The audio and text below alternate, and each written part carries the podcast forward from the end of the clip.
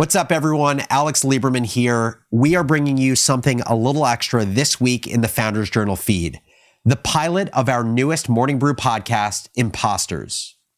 The idea for Imposters is that each week I sit down with one of the most respected names in business, sports, and entertainment to discuss how they overcame personal challenges and continue to find professional success. The show is going to be all about vulnerability, imperfection, and resilience. And I am so excited to be bringing it to you. So please enjoy this pilot episode. It features Athletic Greens president and COO, Kat Cole, and I think you'll really get value from hearing her story. And since you're a member of my Founders Journal audience, I really care about what you think. So after you've listened, send me an email to alex at morningbrew.com or DM me on Twitter at Business Barista with your reactions to this pilot and any ideas for guests that we should speak to in the future. Without further ado, here's Imposters.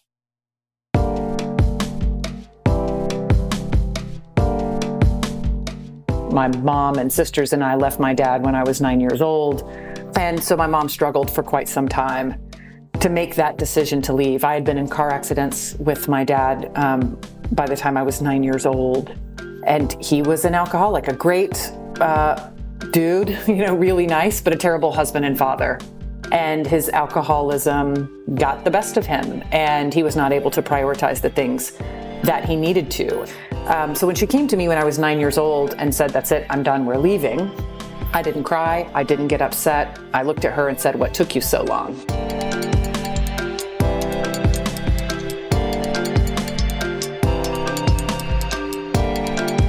Welcome to Imposters. This is your host, Alex Lieberman, co founder and executive chairman of Morning Brew. If you're familiar with me and my work, you may know that I've been open about my own struggles with anxiety and how the loss of my father impacted my career. Sharing my own story opened me up to learning from others in similar circumstances. I became fascinated with the universal nature of all of our struggles how does someone rebuild a career after profound loss? How did they overcome self doubt? How did they manage to find success despite their at times crippling mental health struggles? On Imposters, they'll ask some of the most respected names in business and entertainment to open up about their own personal challenges and how it impacted their career. Today's guest is Kat Cole. Kat was recently announced the president, COO, and board member of Athletic Greens. And before that, she spent 10 years as the president and COO of Focus Brands, the parent company of the food chain Cinnabon and Auntie Anne's.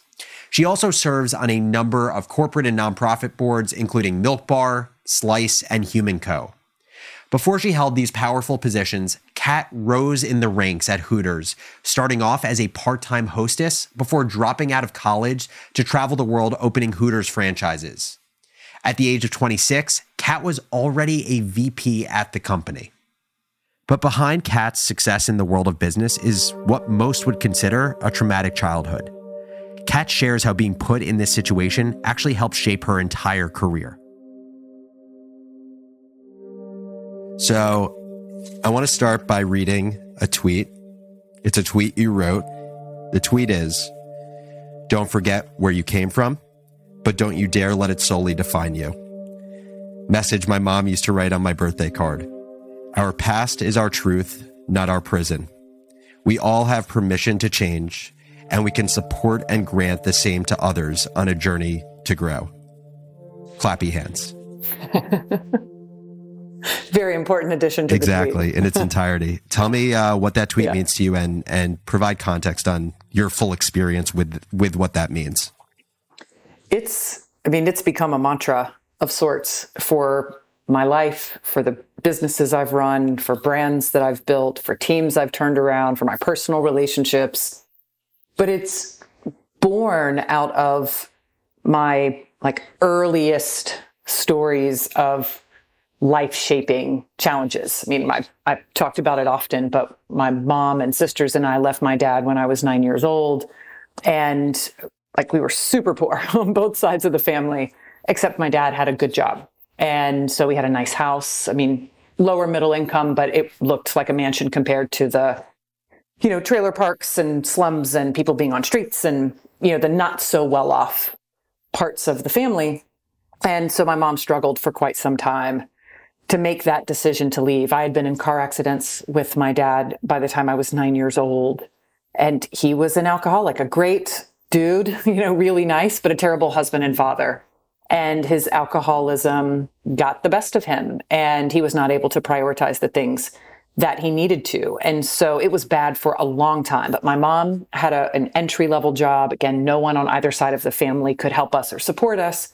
And in fact, it was pretty normal to have alcoholics in the family. And so many people looked at my mom and said, well, at least you're getting a nice house out of it. And, and, you know, so for a long time, many people who she trusted said, you should be grateful. You should be grateful. Like, you know, we're having to deal with all this and you get gifts for your kids and you have a car and you have a playhouse and you have a, a decent house. And that allowed her to convince herself that she dare not expect more eh, or better is a better word. Um, so when she came to me when I was nine years old and said, That's it, I'm done, we're leaving, I didn't cry. I didn't get upset. I looked at her and said, What took you so long? So, after Kat's mother decided to take Kat and her sisters away from their father and strike out on their own, Kat says that her mother helped the family survive on a food budget of, get this, $10 a week. She saw her mother work multiple jobs to keep Kat and her sisters afloat, and even though they'd come from such a tough situation, Kat says her mother never spoke ill of her father. Once again, reinforcing this idea that they didn't have to hide from their past. Even then, she was modeling this idea of, you know, our truth is in our roots. Like the reality was, we we didn't have the things that other people had, but but we didn't have to be trapped by it or defined by it. One, simply stated, she got us out of there. And so we were already not defined by or stuck in the past. Yet there was something about those early days that has always been a part of not only my my upbringing and my story but how I make decisions. I often talk about my father and my mother's courageous decisions in a way that many people are surprised because they're pieces of some people's story that they think they have to hide from or be embarrassed by. And while certainly it's not lovely, um, it created so much resilience and so many amazing leadership examples. And so I got to see my mom not run away from our past. I mean, acknowledge it that it wasn't great, but make a decision to be different and not let it define her. And then I started working at Hooters as a very young person out there in the workforce trying to pay my way through school as the first person in my family to get into college. And I was there for almost 15 years. I was a waitress and a hostess for only two years. I joined the corporate office at 20. So the lion's share of those years were in the corporate world. But even that became something that over time, as I moved on and started running different companies, I had to think about, am I defined by this? How, how much of that is fuel for me versus an anchor? And I could go on and on about the many examples from my past and my experiences, but it was this magic unlock inspired by my mom writing on my birthday card, don't forget where you came from. And that idea uh, of don't forget where you came from, but don't let it solely define you is true for brands that need to evolve to stay relevant. There's some magic in their history that is their secret sauce, and some version of that should absolutely continue. But if they only do what they've done, they'll be on the long and growing list of companies in the corporate graveyard. I wonder, is there any sadness that you held at that time or throughout your childhood because from that point on, you didn't necessarily have the father figure in your life that a typical family would have? Is there any of this that you held on to that you weren't always so strong about or not necessarily? No, here's the reality I didn't have the father figure before we left. And I had plenty of tears before that moment, right? That moment was a relief from years of being a little girl crying in her room with my sisters who were scared, who didn't understand what was going on, with my mom who would occasionally not be able to hide her sadness or tears. So it was a relief. And when you think about the contrast of yes, there's fear of being on our on our own, and yes, there's a little bit of we don't have a dad around, but again, we didn't before. and so it's it's all perspective. As a teenager, Kat was working as a hostess at Hooters, and by the time she was 26, Kat was a VP at the company, helping to open franchises around the world. That is a wildly powerful position to be in as such a young college dropout. I think it was when I, again, I started taking early leadership roles that people started asking, why you? And how, how are you getting to do this? And I, and I, I didn't know how to answer, so I reflected and I thought, and I thought about the things that I've experienced that maybe not other people do, or that they do experience, but they don't have a way to cope or process or channel it into something incredibly motivating. And that's what allowed me to articulate very early on how those experiences and their early sadness and then the freeing you know element of leaving and being on our own were actually strengthening and formative. And so it wasn't repressing emotion. I had lived it so deeply it was really owning the power that came from it. And now for a quick break.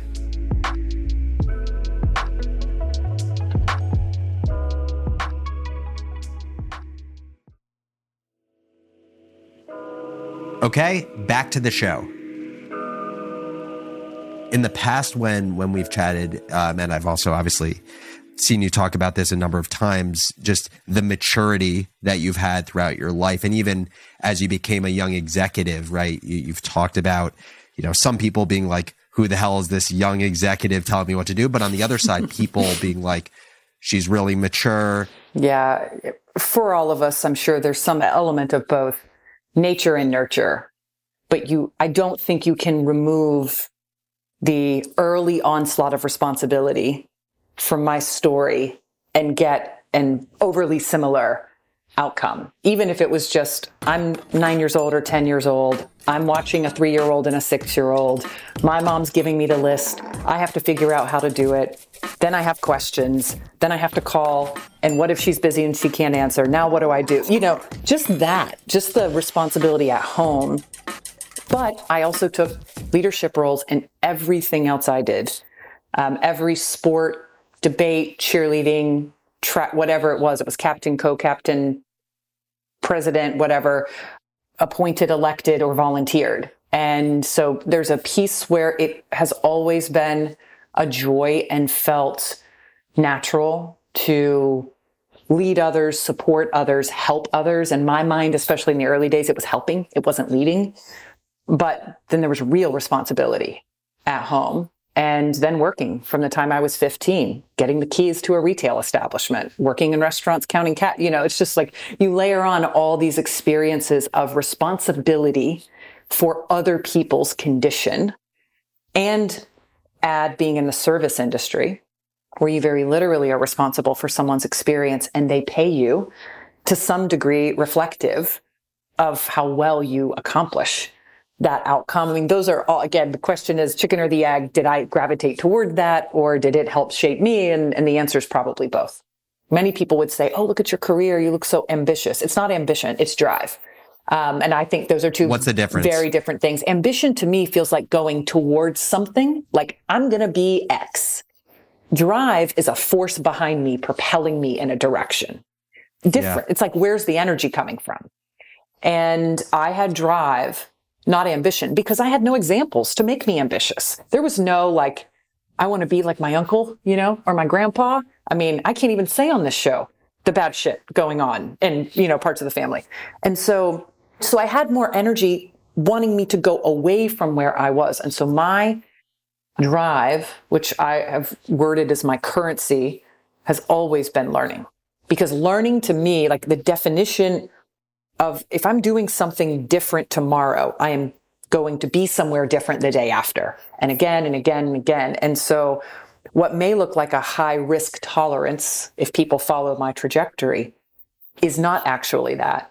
It is a radically high prioritization of learning and real learning does not come from comfort. And so, you know, it's this, to your point of in your mind, it's the ability to reframe everything in a way that doesn't warp reality, but that allows me to see the version that works for me. And then eventually I learned to help others do the same thing. I started working and leading teams so young, so young. And so I had to generate the respect of others and deliver a, a, desired outcome, whether it was on a shift or of a region or an opening. And I guess the big downside was, as I mentioned, I didn't have a lot of mentors or professional examples, which is why things like the hotshot rule became so formative in my world. Something that Kat has talked a lot about in her career, including in numerous public talks she's given over the years, is this idea of the hotshot rule. And the hotshot rule is basically the practice of thinking of someone you admire and taking a moment to consider what they might do in your given situation or role and then acting on it. According to Kat, often a solution arises more quickly when you think about a problem through someone else's lens. And and I didn't in the earliest days whether it was think I deserved to have them or think I had access to them. So I just went about it on my own and then accepted gratefully any help that came my way. But I didn't get really good at asking for help with the belief that I deserved it and it would make me better and as part of the journey until I started opening franchises around the world. When I had the ultimate responsibility to show up in a country where I'd never been, to lead a team I had never met, to launch a business that had never existed in a country, you know, there was no option. And the first opening, there were certain things that went wrong. That in the second opening, the same things went wrong. And by the third opening, I was like, I am the only common denominator here. And many things have gone right, but this should not be consistently wrong. It's clearly me. And so I had to learn the hard way and didn't have a lot of um, like coaching experiences in those early days outside of sports and athletics um, to really help me get better. So I had to find ways on my own. Well, I was going to say there's, you know, there's kind of like a beauty in the other side of that to what you're discussing, which is like pretty much your whole life you were able to just figure shit out or not just uh, able to, you had to, you had to figure shit out and will things into existence or to make things happen. And I think, um, there's a balance, right, of being able to be a force yourself, but also know when there are things you don't know that you can ask ask for help. You know, as we talk, and we've obviously spoken a lot, one way I would describe you is you're just a very confident person. You are a you're confident in, but it like it as in like you you give off an energy of confidence, like you know your abilities, you know your success, and not in a cocky way, but like you just know what what you are capable of. Did you always have that? I like to like redefine confidence which is great because I am very confident in my abilities. I'm glad that comes across. But for me, I think what makes it so easy to exude confidence is that confidence for me is not maybe a previously overly masculine definition of confidence, which is I know what I'm doing. My confidence is a humble confidence. I know I can figure it out. And there is a big difference, big difference and I, you know, we've all worked for those people who are always, I know what I'm doing. I know what I'm doing, even though the world is moving so fast that no one can always know what they're doing. And I will forever stand behind people who say, I don't always know what I'm doing, but I know we, you know, not I, we can figure it out. And that came from early responsibility as a child. I didn't have the roadmap. Everything wasn't working the way that my mom said that it would, but we figured it out. It wasn't always 100%. But the girls were alive. They were relatively happy. I think I only tied my youngest sister to a tree once or twice.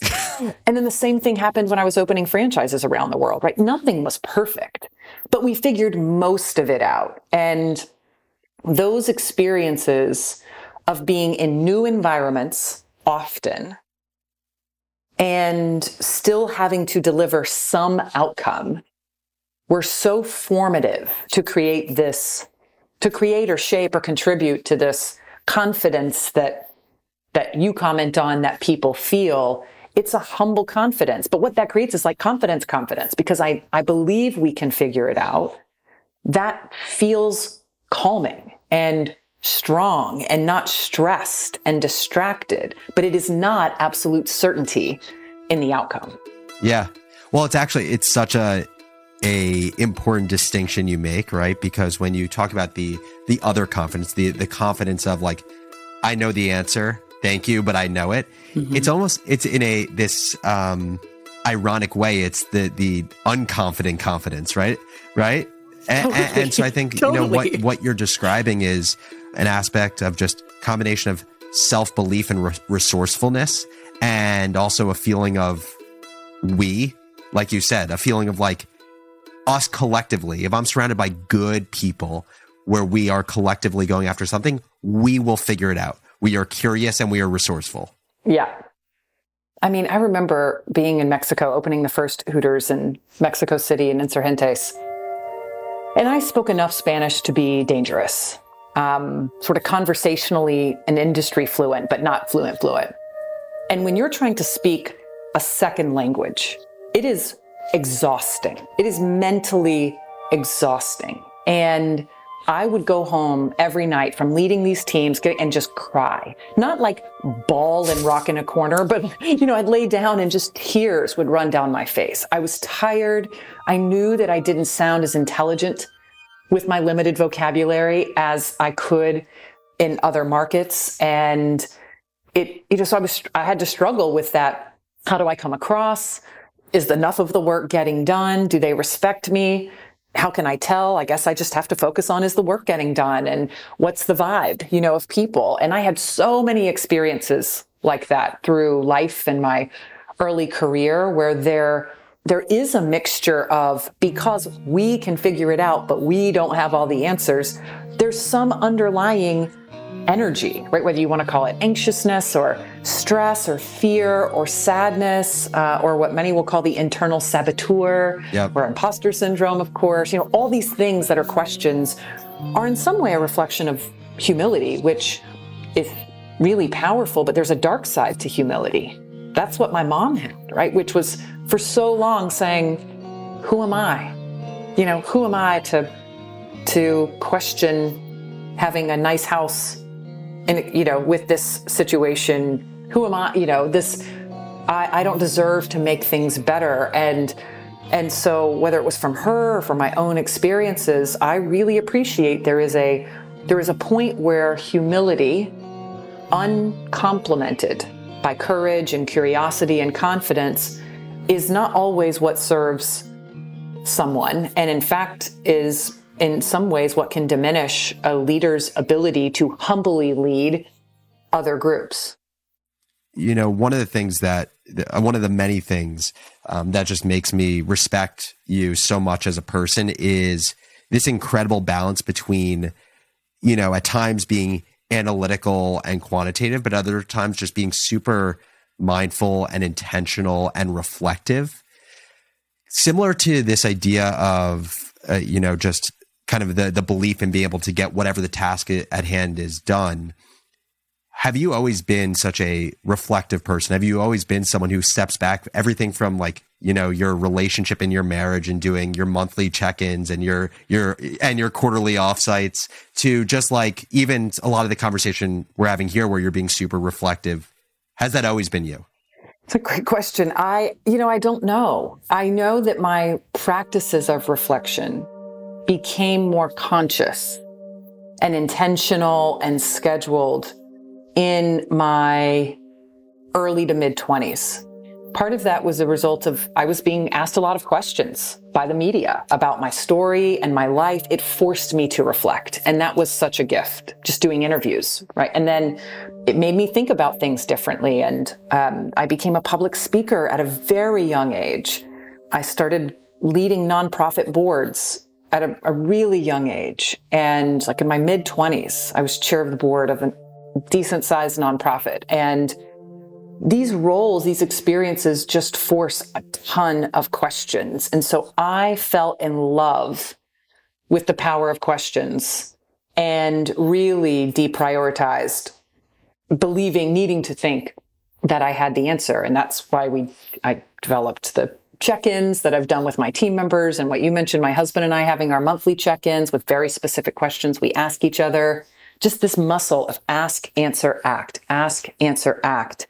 And then 12 years ago or so, I started practicing what I talk about quite a bit with the hotshot rule of envisioning someone else in my role because we can reflect on our own experience, but that has limitations. And we can ask other people to give us feedback, and that's their perspective.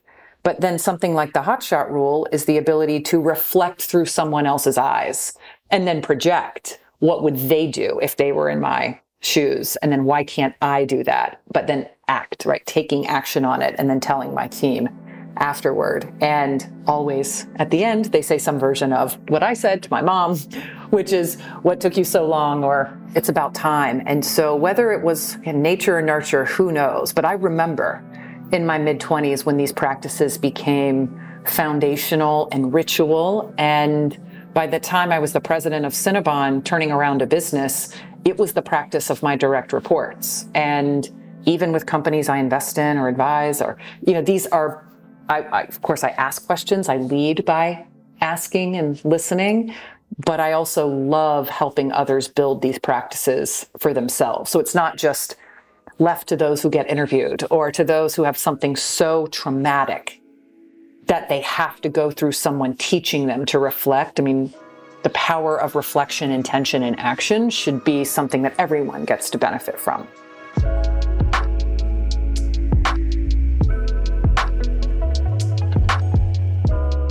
I think a lot of what we can learn from Kat's story is the ability to recognize what your disadvantages have given you, the opportunity they can offer you. In Kat's case, growing up without a father figure and having to be the primary co parent for her family at a young age made her uniquely confident in the workplace. She knew that when thrown into a new situation without any prior experience or knowledge, that she could figure things out. Rather than focusing on what she lacked, Kat always recognized what she was capable of.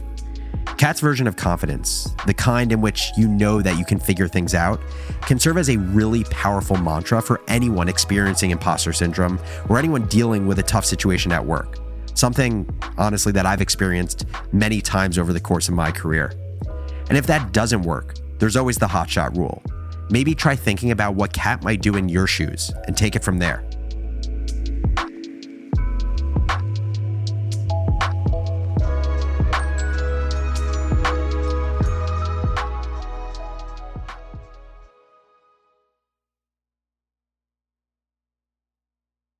It's amazing how much we've learned from Kat's experience. And I think so much of it is not just because of her success, but because of her willingness to open up about her past and how that acted as fuel for what she's accomplished in her career.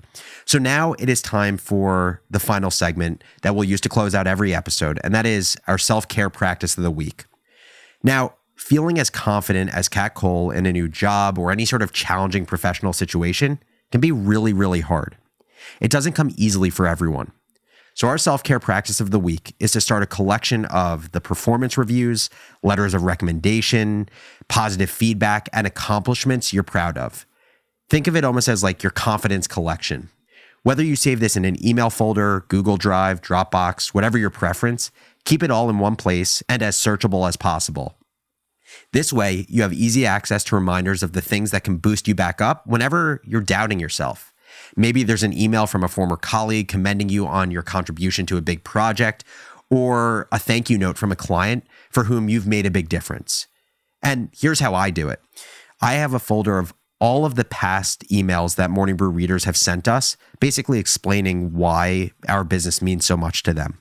And so anytime I'm doubting the impact that I've had as an entrepreneur or doubting my abilities, I always go back to this folder and just try to really internalize and appreciate the impact we've literally had on millions of people and their relationship they have with the business world. These reminders of your previous accomplishments can help you remember the previous challenges you've faced and ultimately overcome.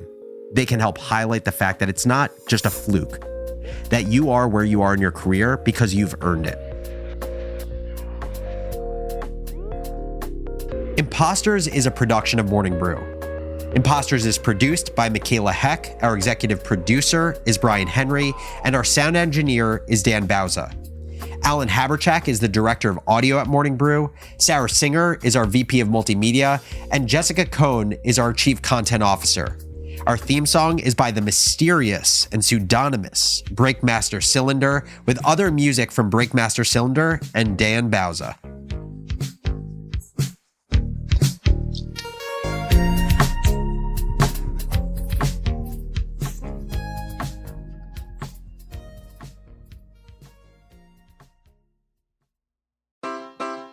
Your business further with the smart and flexible American Express Business Gold Card. It offers flexible spending capacity that adapts to your business. You can also earn up to $395 in annual statement credits on eligible purchases at select business merchants.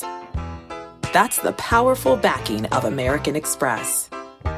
Terms apply. Learn more at americanexpress.com slash business gold card.